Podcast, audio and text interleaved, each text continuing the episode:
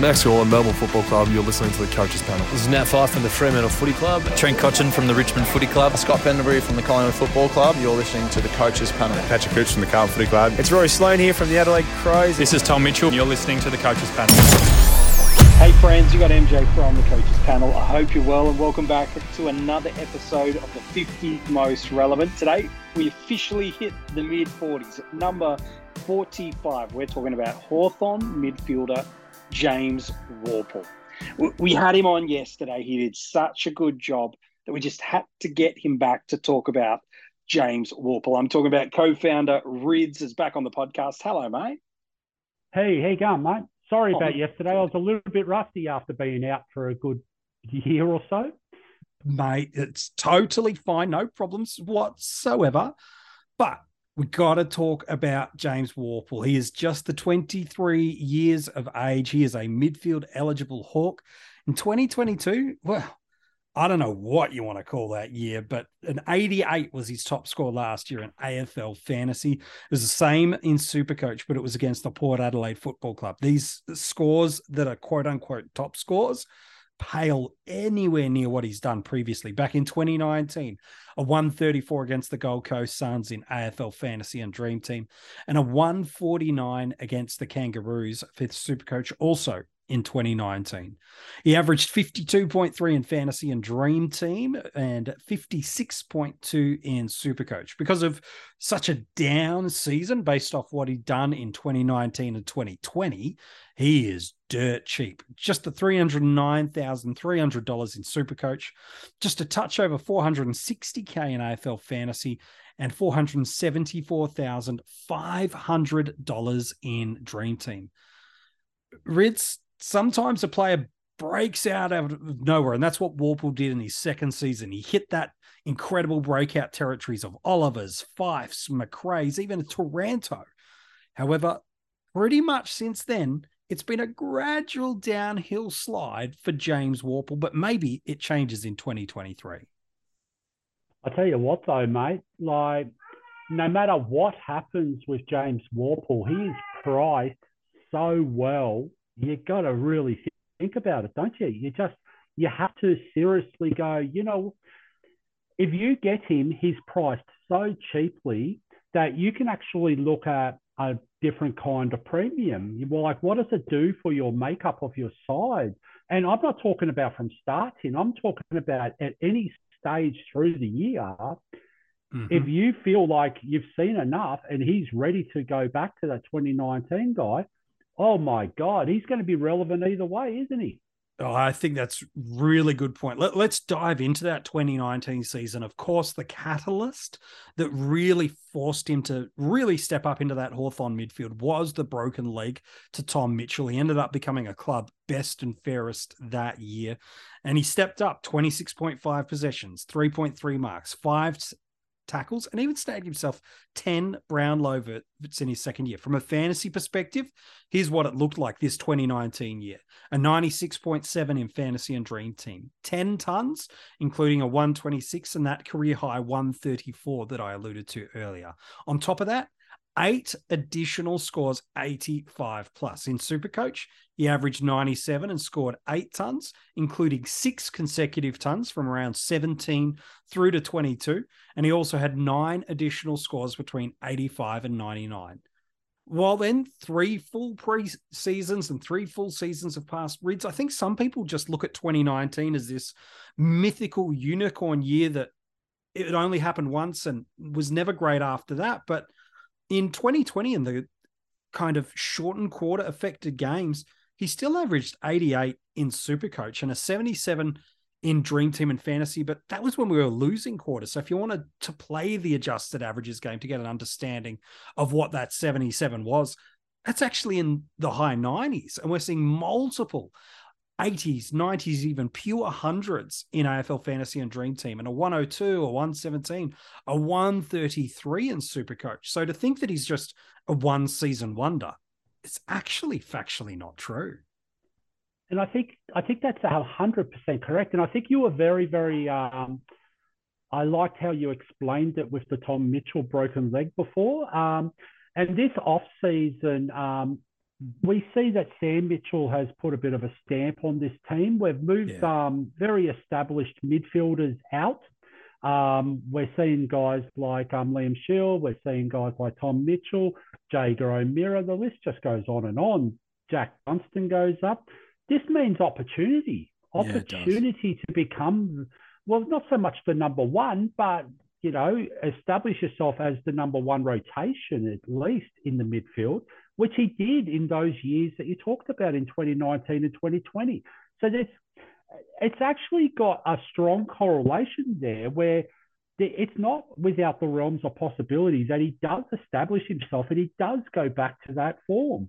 So, and I know that we might be clutching a little bit at straws because of last year was such a like I just I can't explain it. I know we've tried looking to see if there's anything that jumps out to us. It was just a poor year. Like no matter what happened, who knows what happens? You know, with this time, there's COVID, there's fitness issues, there could be anything. Who knows? 100%. Something has played a part in his um, not so good year last year. But that means he, you've got to actually go back and start looking at it. Well, why would Sam Mitchell move out Tom Mitchell, Jaeger O'Meara, and so on and so forth, and keep James Worpel after that year? So he must have some sort of belief that Worpel is one of their main guys in the midfield. You know, they only brought in Cooper Stephens. I think, you know, that's about it. And then Yeah. they've got kids across the board. It's not like they went out and got four or five really. Well, Karl Amon's a wingman. Let's be honest too. Like Yeah, he's, he's not not, really play an inside. mid. No, exactly right. So you look And at that so- midfield. Yeah, you're right. And if you go back to that season in 2019, if you have a look at it and just break it down from possessions, like you can see there's, I don't think he went under 20 possessions in a game for the whole year in 2019. Not No. one game for the whole season, he didn't go under 20 possessions. And like, I mean, I think there was only four times last year he got over 20 possessions. Like, so it's chalk and cheese, so really, if he isn't it? shows Yeah. you anything, you just got to jump on because, as I say, it's really what does that money allow you to do elsewhere in your team? having a player like him at a M6 or or even an M5, it, and that all depends on your structures. Where you could be running super deep in another line, or you could be uh, spending up on the bigger end premium midfielders to be able to get all the captaincy considerations at the start. All of these things, you're right, do start to land together. I think the three reasons people are excited about um, James Worpel. One is around there's proven ability to score as a fantasy option. So that's number one. Number two is there's opportunity that is there. Omit, you know, and Mitchell gone, and really outside of Newcombe and Dylan Moore, it's guys like Ward, Long, McDonald, McKenzie, who they've recently drafted. Maybe a Sarong could get in there. And from an experience perspective, looking at that list, there are only seven players with more AFL experience than James Worpel on this list. Amon, Bruce, Wingard, Sicily, Impey, Hardwick, and Frost. And so you talk about this vacuum of leadership and experience in this midfield. Whew, man, is there an opportunity for him to step up? And lastly, the value because of such a poor season, which I want to unpack with you in just a second, Ritz, is we've got potentially 40 points per game of value on what he did in 2020 and 2019 in AFL fantasy, and at least 20 points of upside in super coach at least. Um, I think it's more been- than that. It's probably closer it's to more 35, 40. I think Yeah. you could be pushing 35, yeah, across all of them. I think that's how stupid this is. Like, if he shows any resemblance of his older form, and we're talking 90s, yeah? Like, Yes. like, Yep. and we're being very conservative. Like, we're talking just say at the bare minimum. High 90s. 80s. Let's do with that. 90. Okay. Yep, sure. Supercoach, he's priced at 55. Yeah. So He's 100K more than Ashcroft. you know so 85 even if he goes at 85 in super coach and we know he's mid to high 90s at you know best of fairest year in 2019 Correct. that's a lot you know if you look at dream team and af he's only priced in low for 50s Yeah. like if he can even squeeze 80 we're talking 30 points that is crazy money It's its value is the name of the game, and, and it helps. He, he's probably not someone you're planning to hold into your side through to the end of the season, and he doesn't have to be to make it a worthwhile selection. Out of curiosity, he does share the round 14 bye, which could be really important uh, if you're looking to target some of the round 12 or round 13 teams that are coming off a buy. So maybe it could be you're looking for one of the Suns or Cats midfield guns. He could be your perfect way to get into a Touk Miller onto the run home, for example. But there, there's a lot of upsides here. I, I, think the big question mark we still need to put around him, though, Rids, is the fact is there was the need and the opportunity still last year. Because outside of John Newcombe and Tom Mitchell, before getting dropped um, in, at the middle portion of the year, and he spent a few weeks in the VFL before he injured his shoulder and missed the end of the year, he was outside of Newcombe and Mitchell. He was still the third leading centre bounce attendance for a midfielder in the Hawthorn Football Club. So Uh, even though there is the opportunity there, both from an experience gap, but also from a skills point perspective to support what they've got, just because the opportunity presents itself doesn't mean necessarily he'll take it and run with it. Because last year, he didn't. Now he should have every opportunity this year, but just because you can or you should doesn't mean you will. Of course, but I mean, how many times through the, every year, and I mean, I've been playing for the better part of 30 years in this game. Mm. Like, it's crazy. How many times do we go, oh, yeah, you don't, you, you know, you don't plan to hold him for the year or anything else? We were saying this about James Sicily last year, remember? Yeah. Patrick Cripps, I think no one would have been thinking, oh, well, he's a season long keeper after his years prior there's always one or two or three of these guys that jump out and they at worst it's an M8 position. If James Worpel does go at 85, 90 for the season, okay, why not? Why not be a season long M8? I'm not saying plan for it. I'm just sure. saying, why not? Sometimes injuries happen that you use trades that you don't want to, you know. Um, AF, it's a little bit easier because it's use them, lose them type scenario. But why not? Why not just go, you know what? I'm not going to think too much about this. I'm not going to overcomplicate this. This guy is representing 30 plus points value in my eyes. And yep. it doesn't mean that you have to start them, MJ, as we've been saying for Correct. a while now, does it? You can actually just go, you know what? I'm going to keep him in my little watch list. I'm just going to see how he goes week round one, round two, yeah. round three. And I'm just going to jump on him if he does something that says to me he's going to get absolutely back to where he was a few years ago. And he doesn't even need to, though. That's the main no. thing about this. No.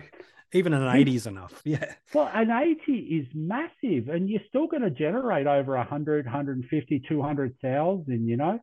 And then you just move him on at the bye. It's and he's definitely best twenty two. Yeah, like well, he should be. Think, he should be. I don't. Yeah. I don't see who replaces him. Like last year, they were giving him games when I thought earlier on the season, like that St Kilda game in round hmm. four last year.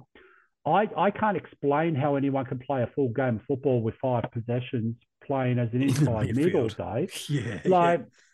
So there's something not quite right there last year. But he came back and he played the week after. Like, I mean, and he, he didn't do like I know he started in the vest the week after and he came sure. on, but the thing is he wasn't dropped. Like I mean, sometimes people, if you're out of favour, you go back to the VFL and you find your touch. Yeah, which that he did, happen. and he worked his way back. Well, he did in the uh, from around ten onwards, but he did find yeah, his yeah. way back.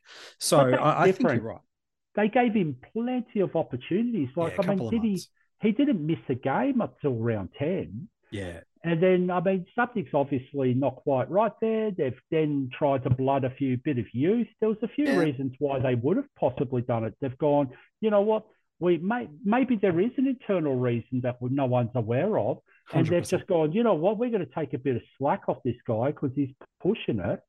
You know, he's pushing the proverbial uphill. Let's yeah. just give him a bit of time off. Let's let him go back. Let him find his feet.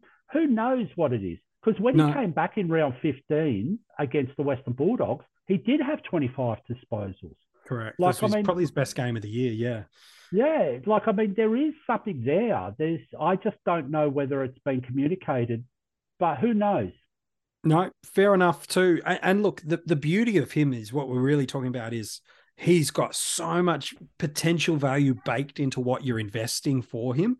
And even if it doesn't work out across the formats, there'll be a cow that you probably miss in your starting squad that you can go down to relatively easy. In Supercoach, Jacob Hopper it is $25,000 more expensive. Dom Sheed, I know some are really bullish on, is only about 100K more in fantasy and dream team. So even if he doesn't come up to scratch or doesn't fly back to where we are projecting that he could, um, or a bunch of other different reasons, there's options in and around there. So some people go, I don't like mid prices or stepping stones because I can get stuck in no man's land. I'm telling you, you won't get stuck in no man's land in 2023. There are options comparable around him and there are options cheaper. Now, that may be reasons people don't go near Worpel, and that's fine in your starting squad. But to say he's irrelevant, I think you might have missed a trick. Yeah, but how about this one, MJ? And sometimes we look at the positives when we talk about relevance. Eh? Mm. We go, oh, yeah, if so and so, because you're going to have to start him. Sure. But what happens if you do start him and he does continue on that poor form from last year? He's still relevant because you have forked out four or five hundred thousand or three hundred thousand in Supercoach mm. to get fifties that a rookie can be getting you anyway. That's true. Well, and, and all of a sudden you trade. Yeah. And then you use a trade and you trade down or you trade up. However you do it, because there's many ways to skin this cat, as we know. He's yeah. still relevant. So if he gets off to a flyer, 100% relevant. If he doesn't get off to a flyer and people are starting him, 100% relevant. relevant. Like he's relevant no matter how you look at this. Well, and that's the name of what this series is all about. It's not the top scoring players. It's not the highest averaging players. It's not the captaincy options, although all of these elements are a part of it. It's about the guys that are relevant to creating success for you in fantasy football across AFL Fantasy, Dream Team, and Supercoach. Just the other day, Mitch Duncan was probably more relevant in some of the formats than others. The day before it, Ben Cunnington more relevant in some of the formats over others as we get closer and closer towards the top people become even more relevant across it. And I think you're right, man. That's a really nice point to pick up on. Uh, let's talk about what happens on draft day to him. We know, Rids, that there is a correlation between uh, if a guy gets a fair amount of classic or salary cap format hype, that that can impact where people snag him on draft day. If they're drafting by the averages of previous seasons, people will forget he's even there but I, I'm seeing him as a mid to late flyer that could really provide some upside for, for some coaches on draft day. So it's really going to depend on the setup of your draft league. Um, That's true. So if you've got a D, let's say it exists in draft league, if you've got um, for keepers, this is, um, and you've got to delist players. I think a lot of people will be looking at delisting him, so he becomes very relevant in that draft format. Yeah. Whereas if it's a single season draft, it's going to be harder because, as you say, he's going to come later, later, later, and he's probably going to be looking at your last midfield spot, maybe mm. a little bit of bench depth, because there is a lot of players around that average that he averaged last year that may very well be like Darcy Tucker's a perfect example, yeah, and he's yeah. got DPP, so he's going to be around that price tag. So it's all going to be you need to look at the opposition in your draft. Okay, so if someone's in a Haw, if you've got a Hawthorn supporter in your draft, and you know that there's been quite a bit of noise coming out of Hawthorn preseason training around Worpel, then there's every chance he's going to go a little bit earlier than what I would take him in a draft like because yep. I'm a tiger. And like we do this every year, yeah. Like I mean, you would have been taking your Schoenbergs last year as an Adelaide supporter because there was sure. a bit of hype around him. Yeah. If he was in the same, you know, um, if he was still in the pool in the range, with yeah. You would have gone Schoenberg because yeah, that's how you do it. So you do have to look at who's who's in the draft with you. Yeah, no, it makes a, a really good point. Uh, if you want to go and read any of the article on James Worpel, uh, you can go and check it out online with all of the other players re- revealed from 45 through to 50 online now at coachespanel.tv. Hey, Rids, as always, mate, appreciate your work on this podcast. Easy as, mate. If uh, you want to know a little clue for who's coming up tomorrow at 44, hang around for another 30 seconds and I'll tell you. But if you are loving the podcast and the articles you're getting from us this preseason, I encourage you to check out our Patreon supporter group for just a couple of dollars a month. It helps us do what we do, but you also get outside of the satisfaction of supporting the coaches panel, additional content. And depending on your tiers, access to a whole bunch of other rewards, including getting these podcasts ahead of when they get released to the public. So if you want some of that action, uh, consider joining our Patreon. All the details and links for that are actually found within this podcast description. All right. Number 44 in the 50 most relevant. Who is he? I'll tell you this. There is about a 30 point split between what they did between round one and eight and what they did between round nine and 23. I'm talking over that 14 game stretch, a super coach average of 110 and an AFL fantasy of 103.3. We head to the midfield tomorrow in the 50 most relevant. Who is it? Well, you'll find out tomorrow.